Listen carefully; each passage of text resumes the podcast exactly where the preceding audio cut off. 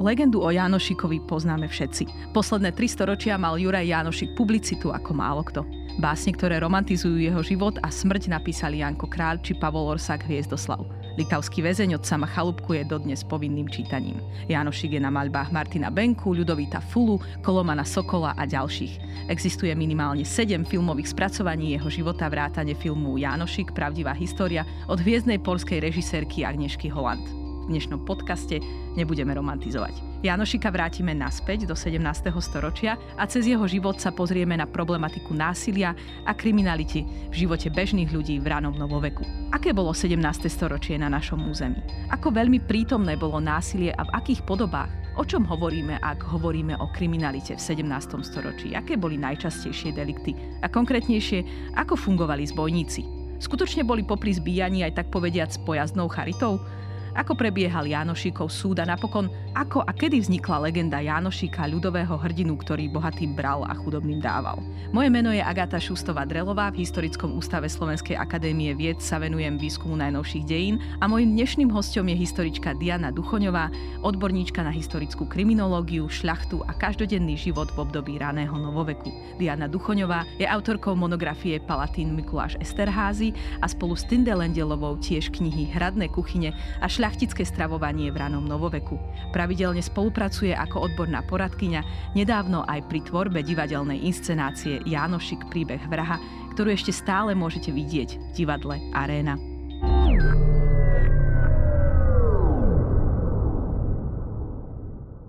Niektoré veci sa u nás doma šepkali. Tí rodičia sa rozprávali a bola tam proste debata, zrazu sa stichlo a šepkalo sa, hej. Takže to boli také moje prvé hinty, že asi niečo nie úplne v poriadku v tejto našej spoločnosti. 17. novembra 89 sa začal písať príbeh našej slobody a píše sa dodnes. Je iba na nás, ako bude pokračovať. Sloboda stále nie je samozrejmosť. Jej príbeh tvoríte aj vy. O2.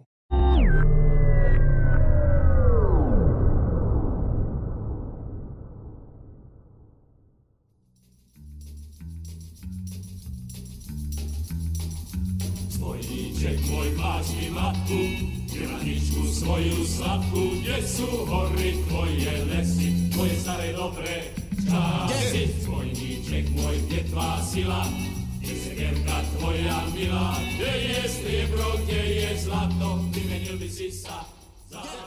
Dnes budeme hovoriť o príbehu, ktorý sa odohráva takmer výlučne v 17.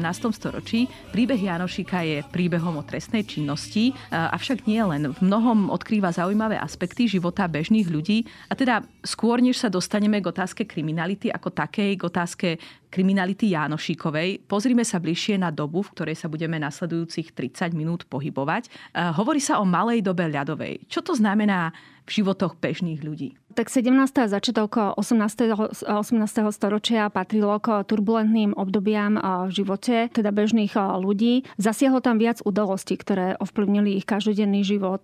Stačí spomenúť proti Habsburské povstania a potom proti turecké boje. Dôležitý aspekt bol napríklad aj zvyšovanie daní, čo spôsobilo hospodárskú krízu. V nemalo meradle takisto do života ľudí zasiahli aj morové epidémie. Napríklad len v 17. storočí to bolo asi 29 9 morových rokov, čo je asi tretina vlastne z celého storočia. A teda takisto, ako si spomínala, to bola tzv. malá doba ľadová. Tento termín zaviedol ešte americký glaciológ François Mates v roku 1939 a myslel tým obdobie takého zaladňovania. Ešte stále sme prakticky v tomto období trvá asi 4000 rokov a neskôr, neskôr vlastne historici posunuli toto obdobie na obdobie neskorého stredoveku a teda raného novoveku. A teda, aby sme to vysvetlili, čo to je, bolo to vlastne obdobie, kedy boli dlhé a veľmi studené zimy a krátke a chladné leta. A práve v rokoch 1650 až 1720, kde spadá teda aj náš Juraj Janošik, bolo také najstudenšie obdobie, najstudenšia fáza tejto doby ľadovej, tzv. Mauderovo minimum. Poďme k, ku kriminalite a k násiliu. O čom hovoríme, ak hovoríme o kriminalite v 17. storočí, na začiatku 18. storočia? Aké boli najčastejšie delikty? Ktoré boli také riešené na súdoch? Ono vlastne, my ešte stále nemáme spracovanú kriminalitu v rámci celého Slovenska, či sa už týka miest teda, alebo stolíc. Ale čo som ja robila tie výskumy, a teda keď som to porovnala s výskumami kolegov, tak naozaj to korešpondovalo s tou danou dobou, s tou chudobou, že ľudia, asi 40% to bola krádež, za čo boli súdení. Potom, čo bolo vlastne veľmi zaujímavé, a každý štvrtý prípad bolo buď smilstvo alebo cudzolostvo, čo vlastne súvisí aj s tým, že v tomto období neexistoval nejaký súkromný priestor alebo nejaká intimita, nejaké súkromie v domoch. Domy boli klasicky trojpriestorové a teda to smilstvo teda, alebo teda cudzolostvo sa buď vykonávalo teda mimo domova, alebo pri tých, teda alebo v domoch bývali vlastníci, boli tam nejakí podnájomníci a boli tam služovníci. A kým v letných mesiacoch napríklad tí sluhovia ako muži spávali v maštaliach, tak počas zimy prichádzali do domu a teda kvôli tomu, že v jednom prístore teda spávali aj so slúžkami veľmi častokrát, sú tam vlastne neželané tehotenstva a teda smielstva. Potom tretí najčastejšie bola teda vražda a bola zabitie práve na štvrtom mieste a pritom ja som robila výskum dnešného územia západného Slovenska bolo lúpežníctvo a zbojníctvo, čo je tiež vlastne také netypické pre, pre túto oblasť, ale uh, treba poznamenať, že prakticky každá stolica, takisto aj oblasť Malých Karpát uh, mala svojich zbojníkov, mala svojich Janošikov. K tomu sa ešte dostaneme, to je veľmi zaujímavá informácia. Poznáme teda delikty. Aké boli tresty? Sú niektoré tie testy také, ktoré si v dnešnej dobe naozaj nevieme predstaviť, keď teda ide o dobu, ktorá je veľmi náročná. Boli aj tie tresty nejakým spôsobom surovejšie, aj povedzme v porovnaní so storočiami predtým? A, tak určite v stredoveku boli a, vlastne oveľa, by som povedala, také, že ťažšie tresty. Súviselo to s tou danou dobou, kým napríklad v tom 17. storočí, ale teda hlavne už v 18. storočí dochádza k istému polaveniu od tých, od tých najkrutejších trestov. Bolo to aj v dôsledku toho, že napríklad kat, ktorý vykonával popravy, bol vlastne e, finančne náročný pre to dané e, mesto. Bolo oveľa lacnejšie niekoho vyšibať pri pranieri a proste vyhnať z mesta, ako nejakým spôsobom prakticky platiť kata za, teda za, či už za mučenie, alebo teda potom za, za tie popravy. Čiže jednak to bolo z finančného hľadiska. Čiže napríklad to bolo veľmi zaujímavé, keď e, napríklad čítame tie súdne zápisnice, kde je prakticky vynesený rozsudok, že podľa zákona, tam sú vymenované zákony, by si zaslúžil teda trest smrti, proste stiatím alebo proste obesením, ale teda na základe buď nejakých polahčujúcich okolností alebo iných vlastne bude vyhnaný z mesta. Čiže väčšina deliktov, teda okrem tých najťažších, ako napríklad zbojníctvo alebo vraždy, naozaj sa riešili vyhnaním z mesta a, a proste vyšibaním pri pranieri. My keď sme sa pripravovali na tento podcast, tak ty si hovorila, že to často bol aj trest, ktorý sa e, dával, dával ženám. Ty sa venuješ aj e, otázke ženskej kriminality na túto tému a už sa veľmi teším, nahráme spolu ďalší celý podcast. Aké delikty páchali ženy a aké boli najčastejšie tresty? Možno by sa niekomu zdalo, že práve napríklad e, bosoráctvo, že bolo niečo typicky také proste, akože také ženské, ale práve ja som našla viac bosorákov vo výskume ako, ako, ako bosoriek, alebo napríklad e, teda prostitúcia. Veľmi častým by som povedal, že najčastejším takým ženským hriechom, alebo teda deliktom e, bolo infanticidium, čiže zabitie novonarodeného dieťaťa. A potom to napríklad spadalo aj vyvolanie potratu. Ono sa to vlastne veľmi podrobne vyšetrovalo, keďže pri pôrodoch boli prítomné babice, neraz proste aj Slovenka, proste aj Nemka. A tam sa potom vyšetroval ten daný úmysel. Kým napríklad sa robili až v 18. storočí sa začali teda robiť pitvy. Predtým sa najčastejšie robila taká, taká plúcná skúška, že či e, plúca dieťaťa, keď budú plávať vlastne vo vode, tak tým pádom to dieťa sa nadýchlo, že má vlastne e, vzduch teda v plúcach a keď sa ponorí, tak dieťa sa narodilo mŕtve. Lenže neskôr potom lekári poukázali na nepresnosť e, pri, tomto, pri tejto skúške, pretože už rôzne také hnilobné plyny sa mohli dostať vlastne do plúc e, dieťaťa. Tie tresty boli naozaj veľmi exemplárne, pretože aj keď toto infanticidium spadalo pod vraždy, bolo to oveľa prísnejšie brané, keďže išlo o vraždu nepokrsteného malého dieťaťa, ktorého duša vlastne tým pádom, že nebola pokrstená, bola vlastne išla do zatratenia. O toto bolo vlastne prísnejšie a jednoznačne napríklad Karolina, teda vlastne trestný zákonník Karola V. hovoril o tom, že buď teda žena bola pochovaná zaživá, potom také jemnejšie alebo teda humánnejšie bolo utopenie, alebo teda napichnutie na kôl. Naozaj boli vlastne bezprecedentné vlastne tieto tresty. Len to je veľmi zaujímavé, že tento zákon, ale takisto aj v zahraničí sa dotýkal žien žien, buď slobodných, alebo teda vdov. Ono, e, boli také rôzne teórie, napríklad aj v českom prostredí v 14. storočí, či napríklad vydaté ženy trestať za to, keď zabijú e, vlastné dieťa, pretože oni to brali, že je to vlastne do istej miery taká samoregulácia v rámci rodiny. Že vlastne buď e, to neželané, nechcené tehotenstvo, alebo teda naozaj by nemali z čoho živiť to, to ďalšie dieťa, nejakým spôsobom sa tak v tichosti možno aj akceptovalo. Respektíve je to veľmi zaujímavé, že sa to nenachádza, nie je to obsiahnuté vlastne v tom zákone. Že spomínajú sa na, naozaj tie slobodné alebo ovdové ženy. Keď sme hovorili e, s Ankou Furdákovou o aristokratkách e, v 17. a 18. storočí, tak ona hovorila, že vdovy boli veľmi akoby zraniteľné, že môže to byť aj o tom, že jednoducho tie ženy, ktoré boli mimo manželstiev, či už teda slobodné alebo ovdovené, tak proste boli viac vydané na pospas e, krutosti vtedajšieho súdnictva? Ono vlastne osobitne sa rozlišovalo vlastne medzi šlachtičnými alebo teda medzi aristokrátkami a medzi bežný, bežným ľuďom. Napríklad pri tuláčkach sa brala ako samozrejme, že oni vlastne častokrát si vyvolávali naozaj ten potrat alebo proste zabili, zabili to dieťa, lebo mali proste taký, taký štýl života. A pri tých meštiankách oni veľmi často naozaj prakticky do roka sa vydávali, ak bola nejaká možnosť, lebo ten muž predstavoval ochranu, ale aj, aj to postavenie spoločnosti. Ale napríklad pri aristokratkách tie najnovšie výskumy poukazujú poukazujú na to, že aspoň čo ja som e, študovala aristokratky, že naozaj to boli silné ženy a nie všetky sa snažili vydať. A proste bolo to náročné si nájsť nejaké postavenie, prirodzene kontakty tam museli byť, ale určite boli zraniteľné veľmi. Ale boli určite schopné, lebo ono vlastne je veľmi zaujímavé, že napríklad aj ten muž, keď bol naozaj 3 roka mimo domova, písal úradníkom, ale hlavne tú ženu, inštruoval tú aristokratku, aby dozerala na úradníkov, písal proste povinnosti, že, že aké má robiť a tá žena bola naozaj veľmi schopná. To je veľmi dobrá ochutnávka podcastu o ženách a kriminalite, už sa teším. Pozrime sa ešte všeobecnejšie na bežných ľudí um, a na ich vnímanie týchto trestov, na ich vnímanie aj kriminality, ale naozaj trestov. Keď som sa s historičkou, s tvojou kolegyňou Tunde Lendelovou rozprávala o Alžbete Bátori, zaznelo tam aj to, že tresty, ktoré dávala uh, svojim slúžkam, ako napríklad oblievanie ľadovou vodou vo váhu a podobne, boli bežné. A teda, že nejakým spôsobom boli um, vnímané možno aj ako normálne, ale zároveň, a tu sa dostávame aj k vnímaniu tých trestov bežnými ľuďmi, tu minimálne časť svetkov vo svojich výpovediach, teda v tom súde so spolupracovníkmi Alžbety Bátory, považovala tieto skutky za kruté. Napokon aj legenda o Janošikovi, hovorí o tom, že v jadre jeho vzbury bola vzbúra proti krutému zaobchádzaniu s poddanými. A samozrejme je to legenda.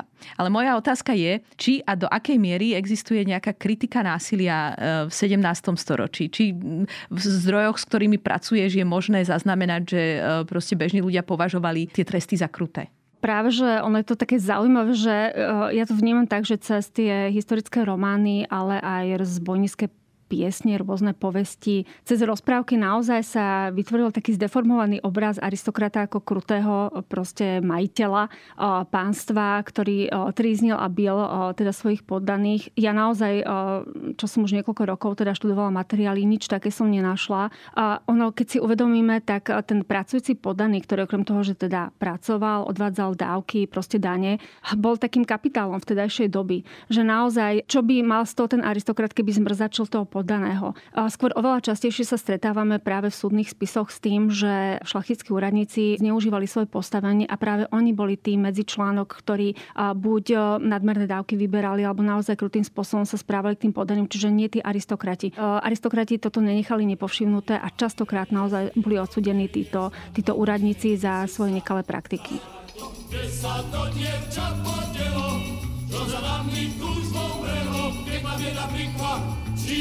Žila, vtedy si ma ty zradila. Nie, prosil zbojník svoju ženu, predaj postel aj halenu, všetko z domu popredávaj a semnice ma vymávaj. Poďme teda, e, keď si spomenula e, skazených e, stredných úradníkov, toto bude hrať rolu aj v prípade, v prípade Janošika, ale teda nie len čo sa týka úradníkov, ale možno, že aj vyššie postavených ľudí. Poďme teda k zbojníctvu. Čo znamená zbojníctvo v 17. storočí? Panuje teda relatívne romantizujúca predstava o zbojníčení, keď bohatého pána okradnú na ceste lesom a on zväčša nahý musí odkračať naspäť na vlastné pánstvo. Aká bola teda realita? Tak eh, zbojníctvo je v slovenských pomeroch veľmi zaujímavý jav, že naozaj je vnímaný eh, vlastne takými dvomi spôsobmi. Jeden je naozaj tí zbojníci eh, proste boli ľudia, ktorí buď dobrovoľne, alebo teda kvôli tomu, že boli prinútení okolnostiami nejakými životnými, buď bývali krimi kriminálnici, bývalí vojaci sa proste dali na tie zbojnícke eh, chodničky a naozaj išlo prakticky väčšinou o ľudí, ktorí vykonávali mm, proste nejaké drobné prepady, teda mimo mesta, v hornatých oblastiach, olúpili eh, veci bežnej potreby, ktorých sa vedeli veľmi rýchlo zbaviť, eh, čiže väčšinou to boli nejaké zvieratá, kožušiny, proste peniaze. Naozaj sú vnímaní teda akože ako osoby, ktoré mm, sú z marginalizovaných skupín, proste ako kriminálnici. A na druhej strane je ten romantizujúci pohľad, ako nejakí zbojníci, okolo ktorých sa nejaký národný mýtus vytvoril, ako ospravedlnenie za ich činy, že ozbíjali proste nejakých šlachticov, proste e, ako, ako nejaký symbol triedného boja, proste boja proti nejakému spoločenskému zriadeniu. Čiže naozaj v tomto vlastne je to taká, taká dvojsečná zbraň. Áno, to v podstate aj v mojom výskume tvorby národnej identity v 80 rokoch Janošik zažil taký, taký revival, že teda bol veľmi zaujímavý pre, pre ten taký komunistický nacionalizmus. Vráťme sa teda ešte opäť k tej praxi, praxi zbojníctva. Bohatým bral, chudobným dával. Hovorila si o triednom boji. Dávali naozaj zbojníci chudobným? Boli zbojníci filantropy? Ono prakticky uh, žiaden prameň o tomto nehovorí a konkrétne ani o Janošikovi, že by nejakým spôsobom rozdával peniaze. Jediná vec, ktorú rozdával, boli veci, teda buď stužky, proste parochne sa nejakým spôsobom dobre predávali, ale napríklad v zlaté prstienky, to sme našli, ale zlaté prstienky rozdá proste nejakým cingelovým dievčatám. Zrejme išlo o rodinu, keďže mama bola cingelová. Čo peniaze rozdával, tak väčšinou to bolo akože naozaj ľuďom, ktorí schovávali proste nejaký taký, lebo tým, že Janošik sa pohyboval teda nie len v okolí Terchovej, ale naozaj na území dnešného Polska a Moravy, nepoznal tam ľudí, musel tam niekomu zaplatiť za to, že keď niečo, niekoho olúpil, proste nejakú skríšu, alebo naozaj cez tieto kontaktné nejaké osoby, čiže naozaj to nebolo nič nezišné, že by rozdával peniaze peniaze. Skôr by som povedala, že u neho by sa hodilo trošku otočiť, že bohatým bral a bohatým dával lebo, lebo práve, že na toto máme, že proste nejakým spôsobom uh, také, také, že nám to vlastne poukazujú na to, že mal kontakty vlastne na, na tých stoličných úradníkov a teda na, na tie vyššie postavených ľudí v stolici, inak by sa zrejme nikdy neodvážil. Uh, lebo ono, keď si predstavíme, tak buď obchodníci, ktorí cestovali s karavanmi, alebo šlachtici, ktorí vždy mali nejaký sprievod. Ono to bolo veľmi ťažké napadnúť nejakého šlachtica, ktorý nikdy necestoval sám na ceste. Keď teda hovoríme o týchto kontaktoch, tak povediac na vyšších miestach, tak um, ako vznikali tie jeho kontakty? Bolo to teda len tým, že im dával tie peniaze, alebo to prípadne bolo aj obojstranné, že nejakým spôsobom bol najímaný? Oni prakticky, nemyslím si, že tí stoloční úradníci by potrebovali nejakým spôsobom peniaze, ale on tým, že keď si uvedomíme, tak Juraj Janošik zbíjal prakticky dva roky. A ono to nebol celý rok, oni naozaj to bola sezónna prakticky uh, práca, sezónne vyrobenie si uh, väčšinou v tých letných a viesených mesiacoch. Uh, takže jeho kariéra nebola až taká dlhá a nemal ani priestor nejakým spôsobom si vytvoriť on vlastné kontakty. Zrejme naozaj tam bolo napojenie na Tomáša Uhorčíka, na jeho prakticky predchodcu, na, na zbojníckého svojho vodcu, on mal tieto kontakty oveľa skôr vybudované on ich zrejme len prebral. Lebo on väčšinou tým pádom, že sa schovával u neho v Klenovci, keď už v úvodzovkách išiel do, do zbojníckého dôchodku u Horčíka, keď tú družinu prevzal Janošik, tak väčšinou v Klenovci dochádza aj k takým stretnutiam, by som povedala, so, s podžupanom Malhonskej stolice Pavlom Lánim, ktorý mal tie kontakty teda na Uhorčíka a cez Uhorčíka potom aj na toho Janošika. A tam boli väčšinou teda nie peniaze, ale dary. Napríklad, keď prvýkrát sa podarilo Janošikovi vyslobodiť spolu s Uhorčíkom z Malhonského väzenia, teda v Hrachovskom kaštieli, tak dostal, a to máme teda aj v súdnej zápisnici, Láni ako darček, teda aj kožušiny, aj šablu Pavla Revajho, čiže tam boli také naturálne, by som povedala, pozornosti. Prečo napokon uh, lapili, alebo prečo sa išlo po Jánošikovi? Pretože si vravela teda, že zbojníctvo bolo rozšírené a prečo práve Jánošik? Ono prakticky, Janošik získaval, by som povedala, takú popularitu. Dosť rýchlo sa šírilo akože jeho, jeho meno, že vlastne aký, aký je slavný, alebo teda, že naozaj prepadáva tých bohatých, ale treba povedať, že bežný ľud, ale to vidíme aj v tých protizbojnických piesniach, lebo nevznikali len piesne na oslavu alebo básne, proste povesti na oslavu Janošika, ale mnohí ľudia, bežný ľud sa bál týchto zbojníkov, pretože tí bežní zbojníci teda neprepadli len študentov alebo proste šlachticov, ale ale teda aj bežný ľud okrádali, čiže oni vlastne dosť báli o tú bezpečnosť mimo mesta. A Janoš... Čiže ich nepovažovali za ľudových hrdinov, hej? Nie, ja si myslím, že ono naozaj sú oveľa známejšie medzi ľuďmi práve, že tie, tie básne a tie piesne, tie rôzne jarmočné verše, kde ospevovali tých zbojníkov, ale naozaj ten bežný ľud sa bál proste a bola jedna skupina obyvateľstva, ktorá spolupracovala so zbojníkmi v rámci nielen Tierchovej, ale teda aj iných obcí, pomáhali schovávať sa zbojníkom, schovávať vyvolávať lúb, ale na druhej strane naozaj tam boli ľudia, ktorí, ktorí sa naozaj báli a ktorí radšej využívali teda služby na svoju ochranu teda od tých, od tých zbojníkov. A teda ten Janošik prečo bol? No kvôli tomu vlastne Janošik by sa vôbec nezačal riešiť, kebyže na jednej strane sa schylovalo k ďalšiemu povstaniu, teda po povstaní Františka II. Rákociho, čiže vlastne dosť veľa zbehlíkov, vlastne bývalých vojakov sa pohybovalo vlastne po stoliciach a na druhej strane tam boli také dve dve udalosti, ktoré výrazným spôsobom ovplyvnili jeho osud. Jednak to bolo prepadnutie manželky cisárskeho veliteľa Rudolfa von Chardon, ktorá prakticky okrem toho, že prišla o dve parochne a proste nejaký taký majetok, ktorý mal so sebou v koči. A potom to bolo vlastne zavraždenie farára Juraja Vrtika. Ale teda hlavne tá stolica začala konať v dôsledku toho, že na základe ešte zákona tuším z roku 1486 prakticky poškodeného zbojníkmi musí vlastne nejakým spôsobom kompenzovať tie škody e, stolica. Čiže pokiaľ vlastne Viedeň vydala vlastne účet danej stolici, že vlastne musia zaplatiť tú škodu, tak vtedy nejakým spôsobom e, tá stolica začala naháňať. Lebo aj tie stolice, častokrát napríklad Leopold I, e, panovník sa stiažoval, že boli, boli veľmi vlážne pri naháňaní a vlastne pri chytaní týchto zbojníkov. Dáte. Prosil zbojník svoju sestru,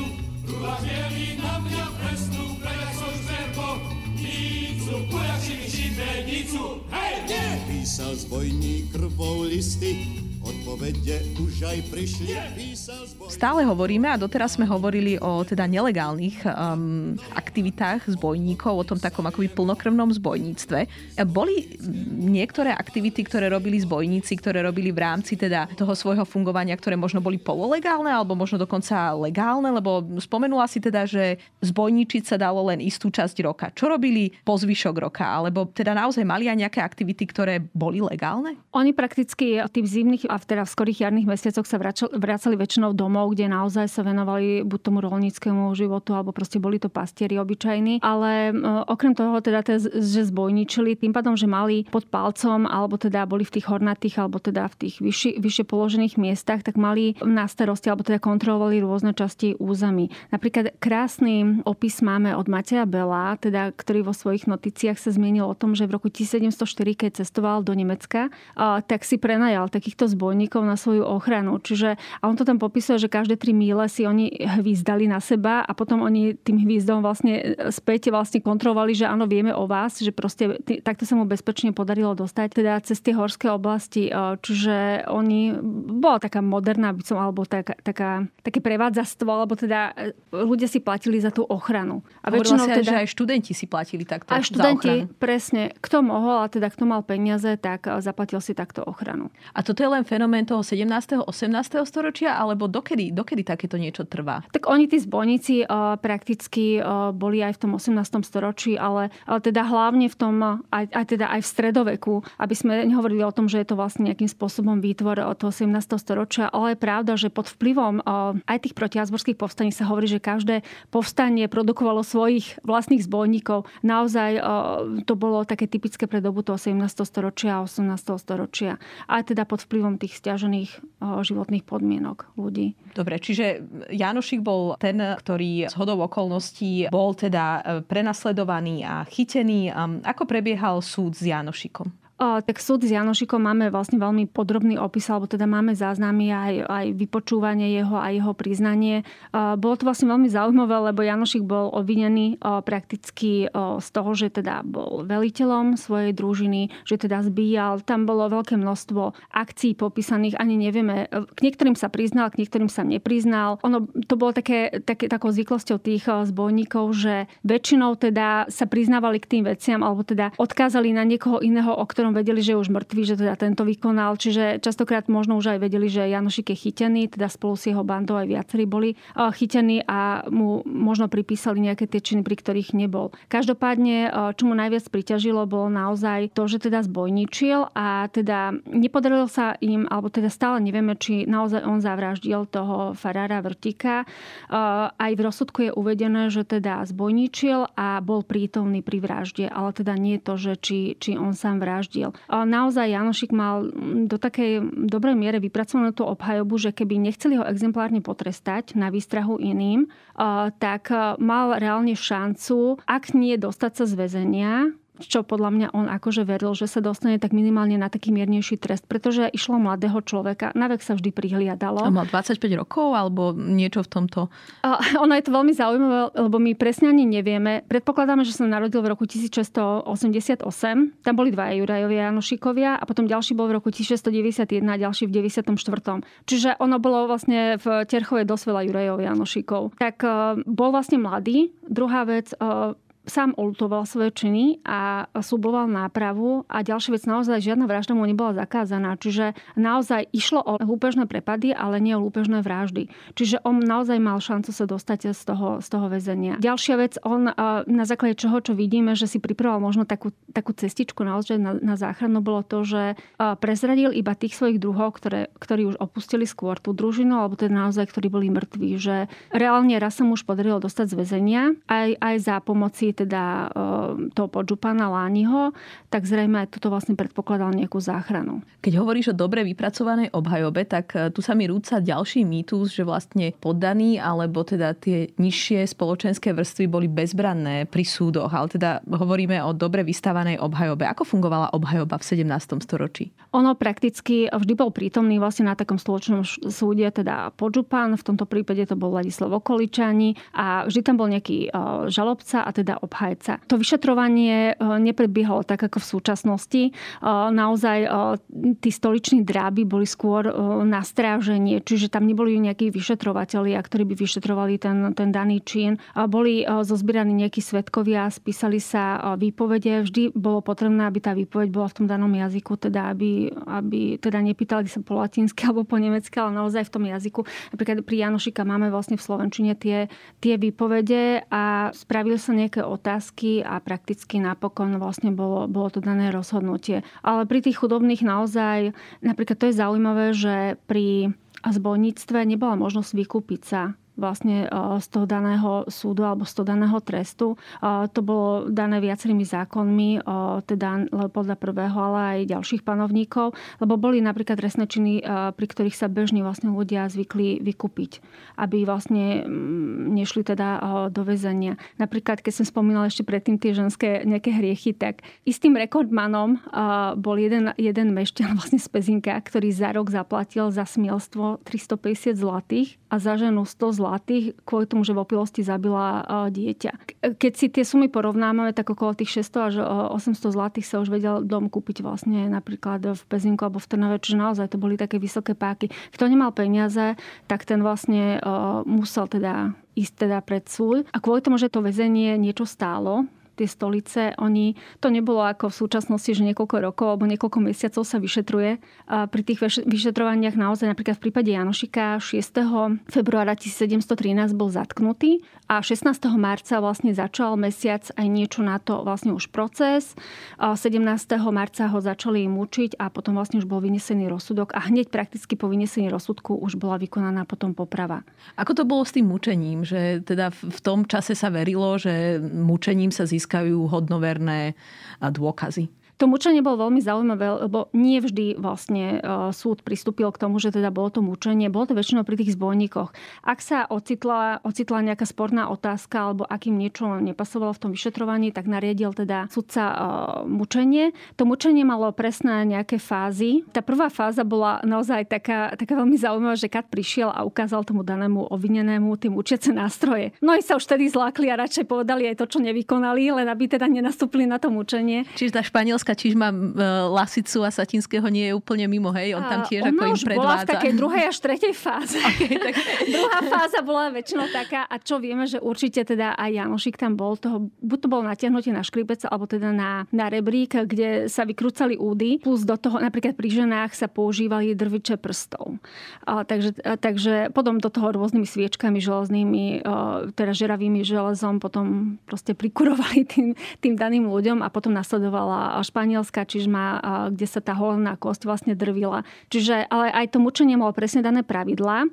Väčšinou teda vykonávalo sa do obeda, nevykonávalo sa cez sviatky. Maximálne mala trvať hodinu a hodinu a pol, medzi tým boli dané prestávky, ale máme záznam aj o tom, že aj 4 hodiny trvala. A dokonca niekedy, alebo bolo dané, že vlastne to mučenie nesmie byť tvrdšie ako ten daný trest. Čiže pri Janošikovi sa snažili, zrejme podľa mňa nemučili ho až tak dôkladne možno ako by chceli, lebo naozaj chceli, aby prežil, lebo neraz sa im stalo, že ten človek zomrel počas toho mučenia. Takže v jeho prípade vlastne prakticky už nepotrebovali ani veľmi to priznanie. Ono, by, ono, ono to bolo dobré, že to bolo, ale prakticky už mali dopredu zozbieraný zoznam prečinov a vlastne deliktov, ktoré spáchal. Naozaj ho potrebovali proste zavesiť na hák a exemplárne ho potrestať pred ľuďmi, lebo ten súd vlastne to vykonanie popravy, aj keď súd sa konal za zatvorenými dverami, ale vždy tá poprava bola verejná, bolo to také divadlo hrôzy. Lebo vtedy naozaj ľudí e, proste sa snažili, tým pádom, že neboli tí vyšetrovatelia, tak sa snažili nejakým spôsobom vylakať tých ľudí, alebo teda predísť e, tým zločinom tým, že naozaj tie popravy boli verejné a ľudia videli, videli akým spôsobom tam ľudia zomierajú.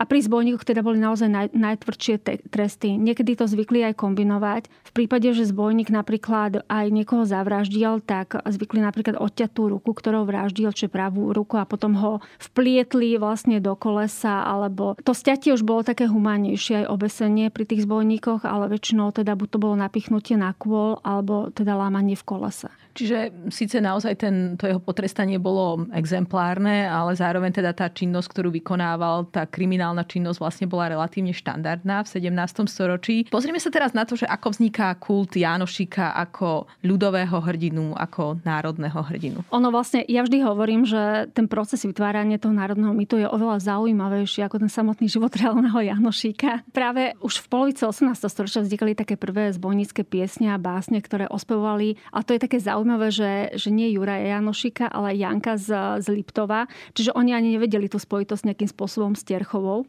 že čo to bolo. A potom neskôr hlavne ten mýtus vznikol v tej literatúre 19. storočia, či už zbojnícke piesne, ktoré Bohuslav Tablic vydal v roku 1809. Ale takým, by som povedala, takým popudom bol, bola určite poprava Mateja Tatárku, takého zbojníka v roku 1829. Pri, pri tejto poprave boli viacerí teda národní činitelia prítomní. Pod vplyvom vlastne aj tejto popravy začalo, začal svoju činnosť vlastne Janko Král, potom ako si spomínala na začiatku, to bol Samo Chalúbka, teda Jan Botto. Veľmi takým dôležitým prostriedkom na šírenie teda toho mýtu boli jarmočné tlače, ktoré boli od polovice 19. storočia vydávané a tam e, napríklad e, Janošik bol personifikovaný s, s, s Ježišom, e, rôzne biblické výjavy tam boli, alebo napríklad Janošik bol zobrazený ako študent. Čiže naozaj to už sa dostával Janošik na iný level. Potom dôležitá bolo dielo v 50. rokoch 20. storočia Melicharčíka, potom ale napríklad aj film alebo divadelné hry, film Brat bratov Siakelovcov alebo Pala Bielika v roku 63. Cez obraz napríklad mnohí si ho teraz vlastne spájajú s Františkom Chuchtom a charizmatická postava Jánošika, alebo napríklad aj postava Michala Dočolmanského v, v hre teda náskle malované. Čiže naozaj ono vlastne ten Jánošik, mnohí si ho spájajú naozaj, že toto bol náš reálny Jánošik, ale tento Jánošik je na mile vzdialený od toho, od toho bežného, by som povedala, zbojníka, ktorý nejakým spôsobom sa nevymykal tým iným zbojníkom. Aj krátku dobu zbojničil, mnohých zbojničili oveľa dlhšie jednoduchšie ako, ako Janošik, len, len práve to, že, že možno vlastne napadal teda aj šlachticov, aj to nielen z vlastného popudu, ale zrejme keby nemal za sebou tú ochranu, zrejme by, by sa neodhodlal na tento čin. Príde dobre vás postraší a pár vám zavalaší, aby ste už raz vedeli, koho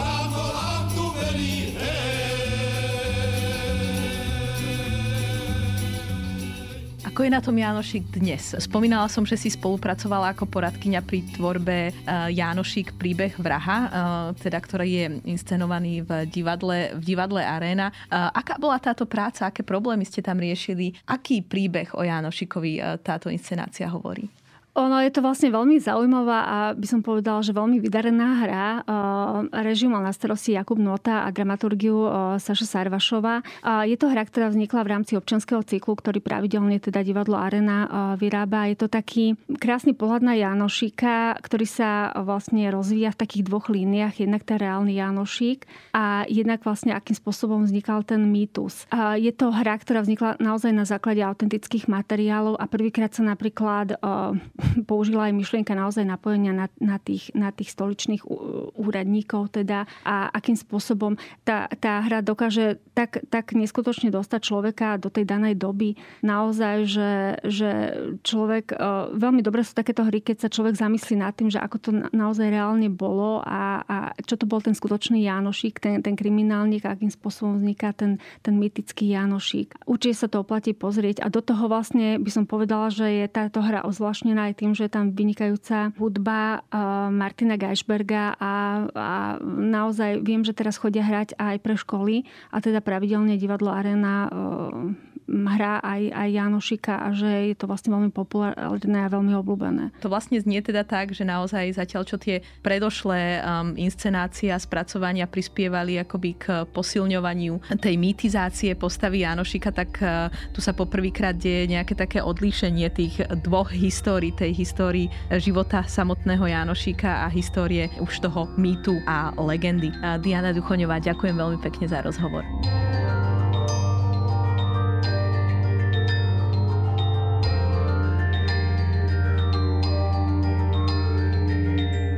Počúvali ste Dejiny, týždenný podcast denníka Sme a historickej reví, ktorý vychádza vždy v nedeľu.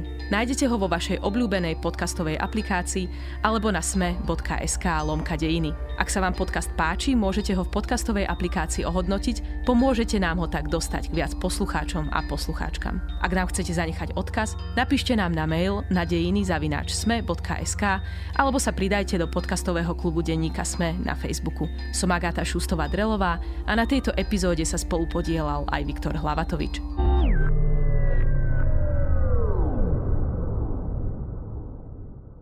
niektoré veci sa u nás doma šepkali. Tí rodičia sa rozprávali a bola tam proste debata zrazu sa stichlo a šepkalo sa, hej.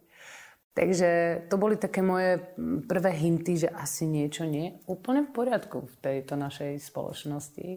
17. novembra 89 sa začal písať príbeh našej slobody a píše sa dodnes. Je iba na nás, ako bude pokračovať. Sloboda stále nie je samozrejmosť. Jej príbeh tvoríte aj vy. O2